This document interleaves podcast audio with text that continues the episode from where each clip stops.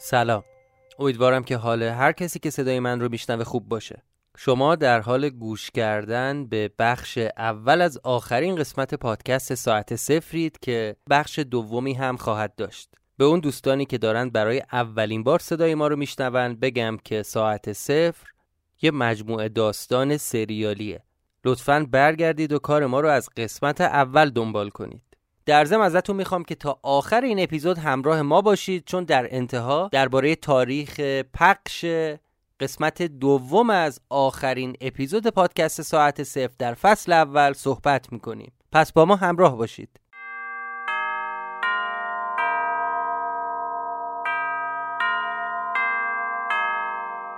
آدمای مهم خیلی به ساعتشون اهمیت میدن، چون انگار ساعتی که دستمون میبندیم شخصیتمون رو منعکس میکنه.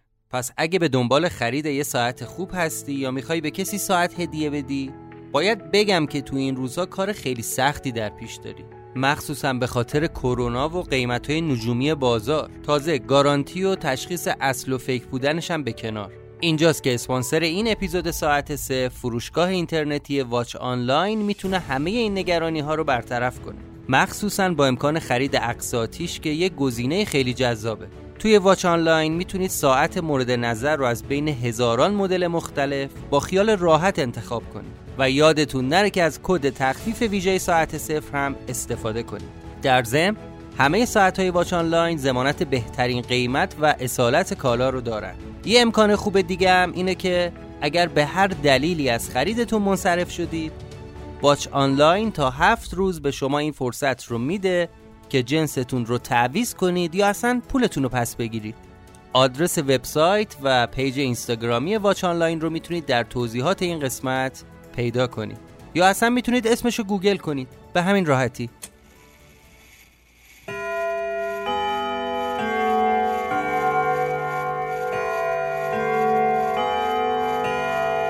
شما به پادکست ساعت صفر گوش میکنید.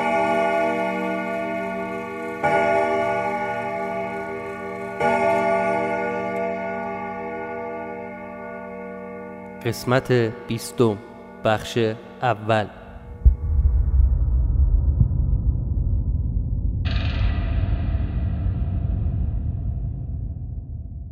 همه جا تاریک بود، یه سیاهی عمیق و سنگین. هیچ حسی نداشتم، نمیتونستم بدنمو حس کنم.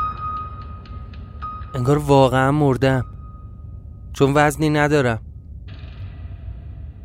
ولی تاریکی و سیاهیش فرق میکنه. سیاهیش لایه لایه است. سبک بودم، داشتم توی غار سیاه تو در تو همینطوری میرفتم جلو. اون عقبا یه سری نور ضعیف تکون میخوردن، یه صداهایی هم میشنیدم.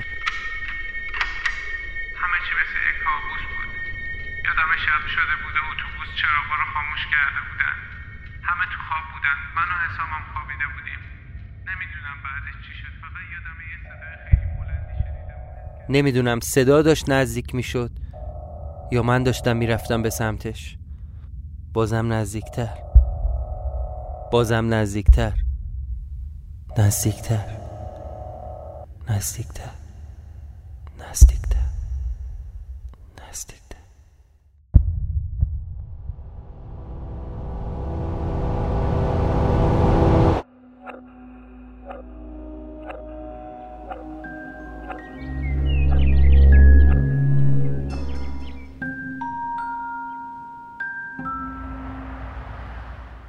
جلوی آینه وایساده بودم و موهامو شونه می‌کردم. داشتم آماده می‌شدم که برم سر کار. امروز روز تولدمه. چهل و پنج ساله شدم. به عکس سه نفرمون نگاه کردم. با خودم فکر کردم خدایا اگه من اینا رو نداشتم چی کار می‌خواستم بکنم؟ نمیدونم خوش شانس بودم یا لیاقتشو داشتم، ولی هر چی بوده همیشه سعی کردم قدر خانواده کوچیکمون رو بدونم، مخصوصاً با بودن این فرشته کوچولو. اومدن مینا واسه ما یه اتفاق بزرگ بود، یه نعمت غیر قابل وصف. دقیقاً یه ماه دیگه باید بره کلاس اول، ولی هانیه دل تو دلش نیست. میگفت کاش اسمش یه مدرسه غیر انتفاعی مینوشتیم.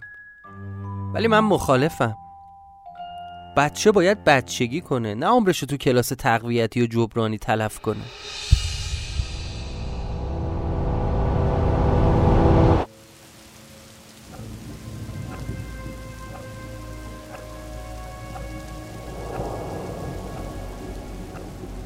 آخری مسافرم رو پیاده کردم و زدم بغل. خسته شده بودم. از صبح داشتم دنده صد تا اغاز عوض می‌کردم. رفتم از صندوق عقب فلاکس چاییمو برداشتم و یه لیوان چای ریختم واسه خودم. اون شب حالم خیلی بد بود. به سرنوشتم فکر کردم. به اینکه امشب دقیقاً شب چهل و پنج سالگیمه و پانزده سال دارم با یه اسم و هویت جعلی زندگی می‌کنم. ولی راضیم. آره راضیم. همینقدر که با این ابوقرازه نونمو در میارم باید خدا رو هم شکر کنم. از سرم هم زیاده. لیاقت کسی که باعث کشته شدن دو نفر شده بیشتر از این نیست. حقش بود که منو مثل یه سگ مینداختن توی سلول تا موهامم مثل دندونام سفید بشه و رنگ آسمونو نبینم. ولی من هیچ وقت نمیتونم باور کنم کسی رو کشته باشم. آخه من یه گربرم نمیتونم پیش کنم. اون وقت چطوری گلوی کسی رو توی خواب با چاقو بریده باشم؟ تو همین فکرها بودم که از ته خیابون آژیرگردون ماشین پلیس رو دیدم. دست و پام شروع کرد به لرزیدن. فوراً پریدم پشت ماشین رو روشن کردم. گازش رو گرفتم و تو اولین خیابون فرعی پیچیدم سمت راست. وقتی ماشین پلیس از پشت سرم رد شد یه نفس راحت کشیدم.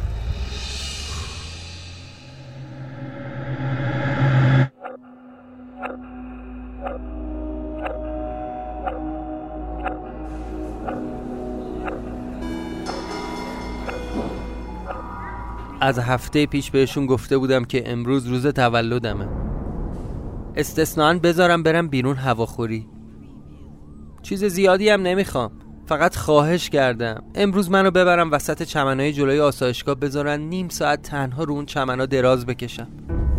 بابا حالم داره، در و دیوار سفید این اتاق و پنجره مزخرفش به هم میخوره. مگه چی خواستم ازتون؟ چیز زیادی نبود. فقط خواهش کردم یه مداد و دفتر بهم بدید. یه سری حرفایی توی سرمو بنویسم. همینا باعث شده دیوونه بشم. هرچی میگفتم فایده نداشت. خانم لقمانی قبول نمیکرد. میگفت یادمون نرفته دفعه قبلی که رفتی تو حیاط یه پیرمردو تا سرحد مرگ کتک زدی. انقدر با دستات گلوشو فشار میدادی که طرف داشت زیر دستات جون میداد. نمیتونستم باور کنم این کار از من بر اومده. ولی وقتی بهم گفت پشت سر هم داد میزدی ای سرهنگ بی شرف، ای سرهنگ بی شرف، تازه یادم اومد. بهش گفتم خانم دکتر پونزده سال از اون روز میگذره. من دیگه پیر شدم، آزارم به یه مورچم نمیرسه. اصلا با همین پابند و دستبند منو ببرید. فقط بذارید رو اون چمنا بشینم. انقدر خواهش و التماس کردم تا بالاخره قبول کرد. حالا هم دارم همه این اتفاقای چند وقت اخیر رو توی دفترم می نویسم. به هم گفتن اگه خوش رفتار باشم شاید این مداد دفتر رو ازم نگیرن.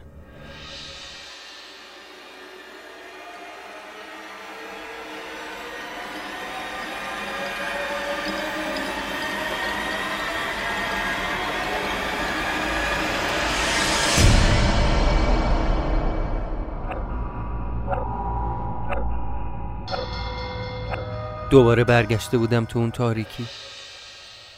گیج شده بودم. در آن واحد سه تا برش از زندگی خودم رو دیدم. تو یکیش من پدر شده بودم، دختر بچه داشتم، ولی تو یکیشم دیوانه زنجیری بودم. انگار یه جای دیگه هم راننده بودم، راننده تاکسی. ولی دوباره برگشته بودم تو اون تاریکی، اون تاریکی لایه به لایه. انگاری داشتم تو اون پیچ و واپیچای تونل حرکت میکردم. باز یه صداهایی از اون طعمه ها میتونستم بشنوم. نمیدونم من دارم سمت اون صداه میرم یا صداه داره میاد سمتم. آره مثل که واقعا مردم، ولی یه صداهایی میاد. چه عجب حضرت عالی به هوش اومدی؟ ها؟ نه من نمردم. از صدای آه ناله کردن خودم به هوش اومدم. به زحمت تونستم چشامو باز کنم. نور داشت چشامو اذیت میکرد. چشامو باز کرده بودم ولی همه جا تار و تاریک بود. یکم طول کشید تا شفاف بشه. همین که مغزم دوباره روشن شد تصویرم شفافتر شد و دیدم یه صندلی جلومه. یه مرد نسبتاً جوون با یه چاقو نشسته جلوم. تا چشم افتاد بهش خواستم از روی صندلی بلند شم و فرار کنم ولی دیدم نمیتونم. یکی دست و پامو به صندلی بسته بود، دهنم هم بسته بودن. خیلی ترسیده بودم. وحشت از اون بلایی که قرار بود سرم بیاد باعث شد تمام وجودم بلرزه. بی اراده فقط داشتم زور میزدم که دست و پامو یه جوری آزاد کنم. چه خبرته؟ چه خبرته؟ آروم باش، آروم باش، نترس. میبینم که نشگید پریده. به سرهنگ گفتم این همه مواد دو سه روزی حالی به حالیت میکنه، ولی خب لازم بود. این کم خطرترین راهیه که به ذهنم میرسید تا بتونم جلوتو بگیرم. یکم از اون مواد توی زیر زمین رو بهت زدم. واقعا نفهمیدی بهت مواد زدیم؟ خوب رفته بودی تو خواب و رویا. میبینم که قناری ها تخم گذاشتن.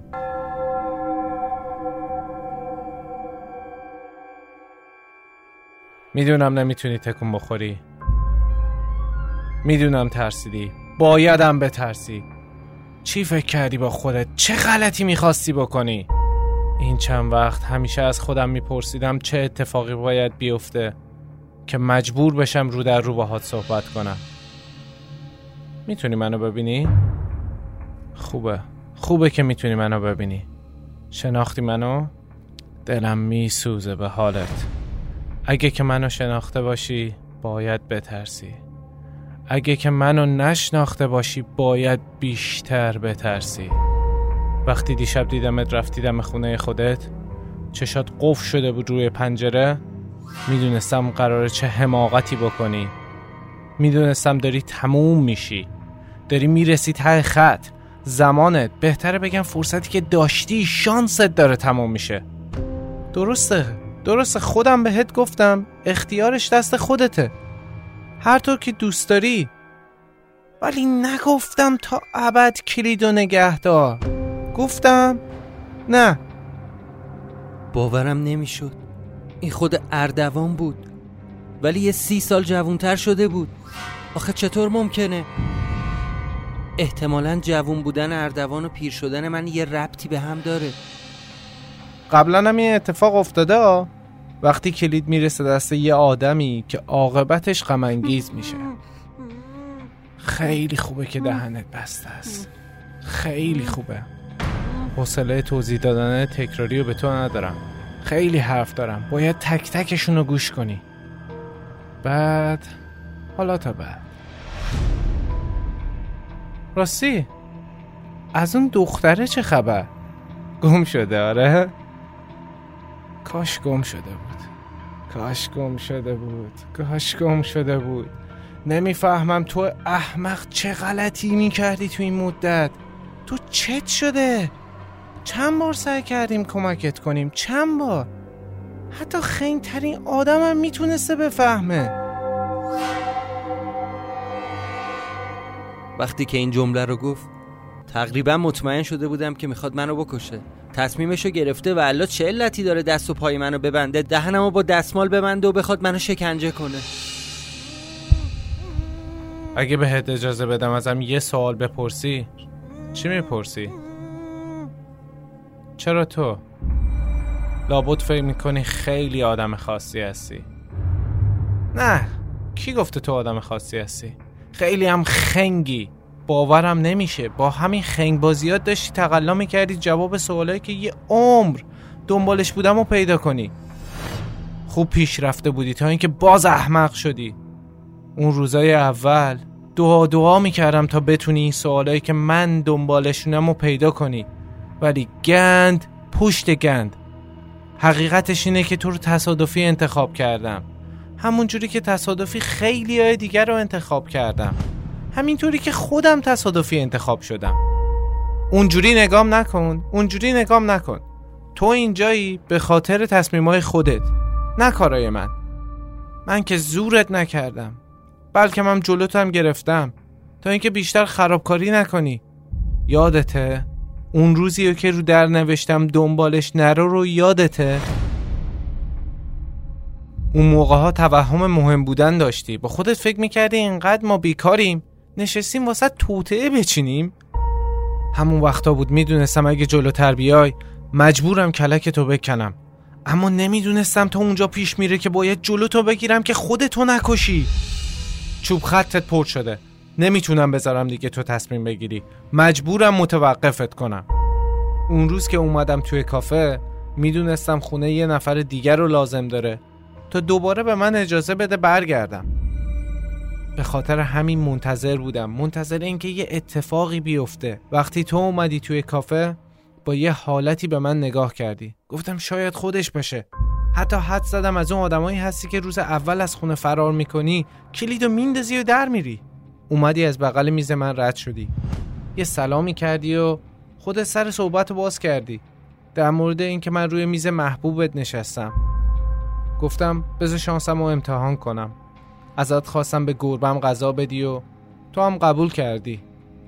پیش خودم گفتم به خونه خوش اومدی. امیدوار بودم حداقل یه بیست و چهار ساعت تو اون خونه دووم بیاری تا ساعت دوباره صفر بشه و من بتونم برگردم. تا زمان صفر بشه باز فرصت اینو داشته باشم که یه چیزایی رو عوض کنم. اما تو بیشتر موندی، انقدر بیشتر موندی که خونه پذیرفته. عکست رفت روی دیوار، البته عکستون. مگه برات ننوشتم به کسی چیزی نگو؟ چرا اون دختر رو با خودت میبردی توی خونه؟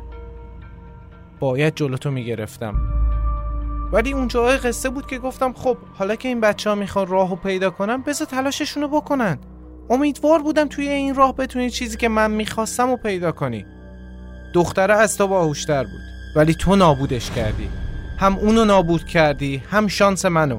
من تمام زندگیمو تمام زندگیمو گذاشتم که فقط بتونم یه اشتباهمو پاک کنم، ولی تو گند زدی، همه چی رو خراب کردی. بعدش امروز اومدی اینجا رو آتیش بزنی؟ فکر کردی من میذارم؟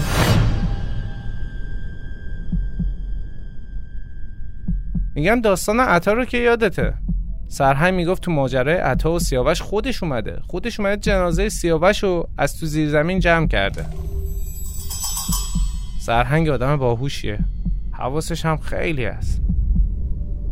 چرا انقدر ترسیدی؟ از این چاقوه میترسی؟ میدونستی قبل از تو هم آدمای دیگه‌ای رو این صندلی نشسته بودن که مجبور بودم خلاصشون کنم. یه چیزی میخوام بهت بگم، من آدم باگذشتی نیستم. بعضیا یه کارایی میکنن که نمیشه در حقشون گذشت کرد. یه بار لازم بود یه نفر بیاد تو خونه تا زمان من صفر بشه بتونم برگردم تو خونه. تصادفی کلید رسید دست یه هیولا، مردی که حرومزاده به بچه‌های مردم تو این خونه تجاوز میکرد. نمیخواستم تمومش کنم، مجبورم کرد. همه جوره داشتیم، آدمای درست و آدمای اشتباهی زیادی تو این خونه اومدن. بعضی از ترس فرار کردن، بعضی از این خونه سوء استفاده کردن، ولی بودن کسایی که تو این خونه گیر کردن. تو هم گیر کرده بودی، به جای اینکه کلیدو بدی به یه نفر دیگه اومدی تنها راه حلیو که داشتی این خونه رو آتیش بزنی. مگه نخوندی اون کتابا رو؟ طبیعت شبیه یه بازار بزرگه، ما یه چیزی رو با یه مبلغی میفروشیم یا میخریم. تو زمانت رو به این خونه در قبال چیزهای فروختی. فرض کن چه اتفاقی باید بیفته وقتی زمان تموم میشه. آه؟ تمام مدت ذهنم درگیر این بود که چطور امکان داره اردوانی که من دیدم پنجاه شصت سالش بود، این که الان همسن خودمه سی سالشه. میخوام یه دقیقه تو این آینه نگاه کنی، صورتمو نگاه کن. منو یادت میاد؟ هلوش سی سال جوانتر از اون چیزی که از من سراغ داشتی. راستی بهیموت کوش، میدونی اون بهترین دوست منه؟ اون یه جورایی دوست خونه هم هست.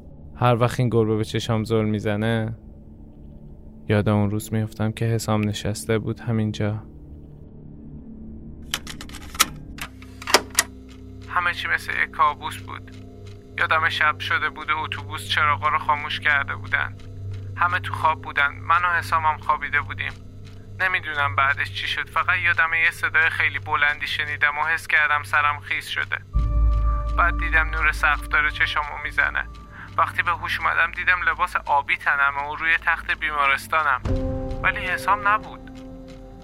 جیغ و داد کردم، هی صداش زدم، ولی کسی جوابمو نمیداد. به زور ازم خواستن آدرس خونه و اسم و فامیلمو بپرسن. یه اسم و فامیل علکی گفتم و وانمود کردم حسام داداشمه. داشتیم میرفتیم خونه مامان بزرگم. بلیطایی که برای اتوبوس خریده بودم به اسمای تقلبی بود. به خاطر همین امکان نداشت کسی بدونه من با یه نفر دیگه اونجا بودم که اسمش حسام بوده. چون میخواستن آرومم کنن هی به هم گفتن گم شده، پیدا میشه. ولی راست میگفتن، حسام گم شده بود. من کسی بودم که باید پیداش میکردم. حسام حسام من توی زمان گم شده بود. یه نصف شب پا شدم رفتم تک تک اتاقای توی بیمارستان گشتم. حسام نبود، غیب شده بود. با همون لباس از در پشتی بیمارستان فرار کردم. از ترس اینکه منو برنگردونن توی خونمون فرار کردم. اومدم اینجا. الان دو روزه که اینجام. دیگه خسته شدم.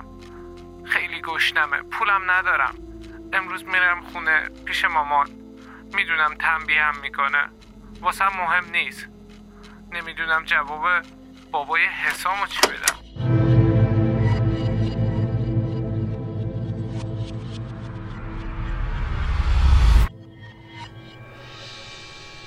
باید تا الان فهمیده باشی من کیم.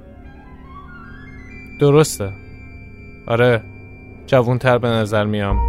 هولوش سی سال جوونتر از اون چیزی که از من سراغ داشتی. دیدی؟ دیدی این خونه با آدم چی کار میکنه؟ این بلاها قرار سر تو هم بیاد. ولی اگه اون کله پوک تو به کار بندازی میفهمی که اسم اصلی من اردوان نیست. به این عکس نگاه کن. این دوتا بچه رو تو عکس میبینی؟ حسام و آرش. من آرشم.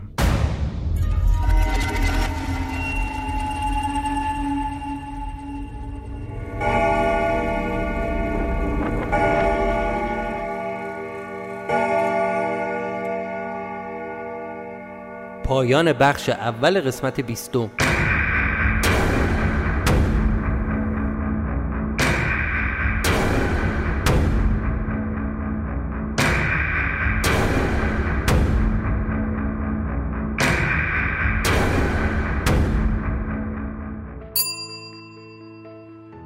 واچ آنلاین با پشتوانه بیش از هفتاد سال تجربه خانوادگی در تجارت ساعت، هفت ساله که امکان خرید آنلاین رو هم فراهم کرده.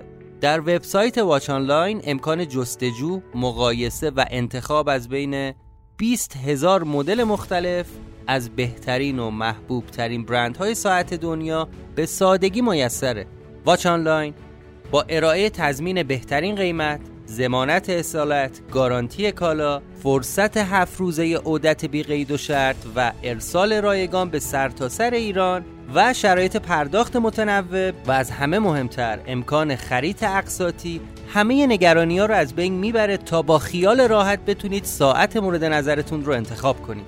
یادتونم نره که واچ آنلاین برای شنونده های پادکست ساعت صفر تخفیف ویژه در نظر گرفته. کافیه به وبسایت واچ آنلاین دات آی آر مراجعه کنید و هنگام ثبت سفارش از کد تخفیف ساعت صفر استفاده کنید.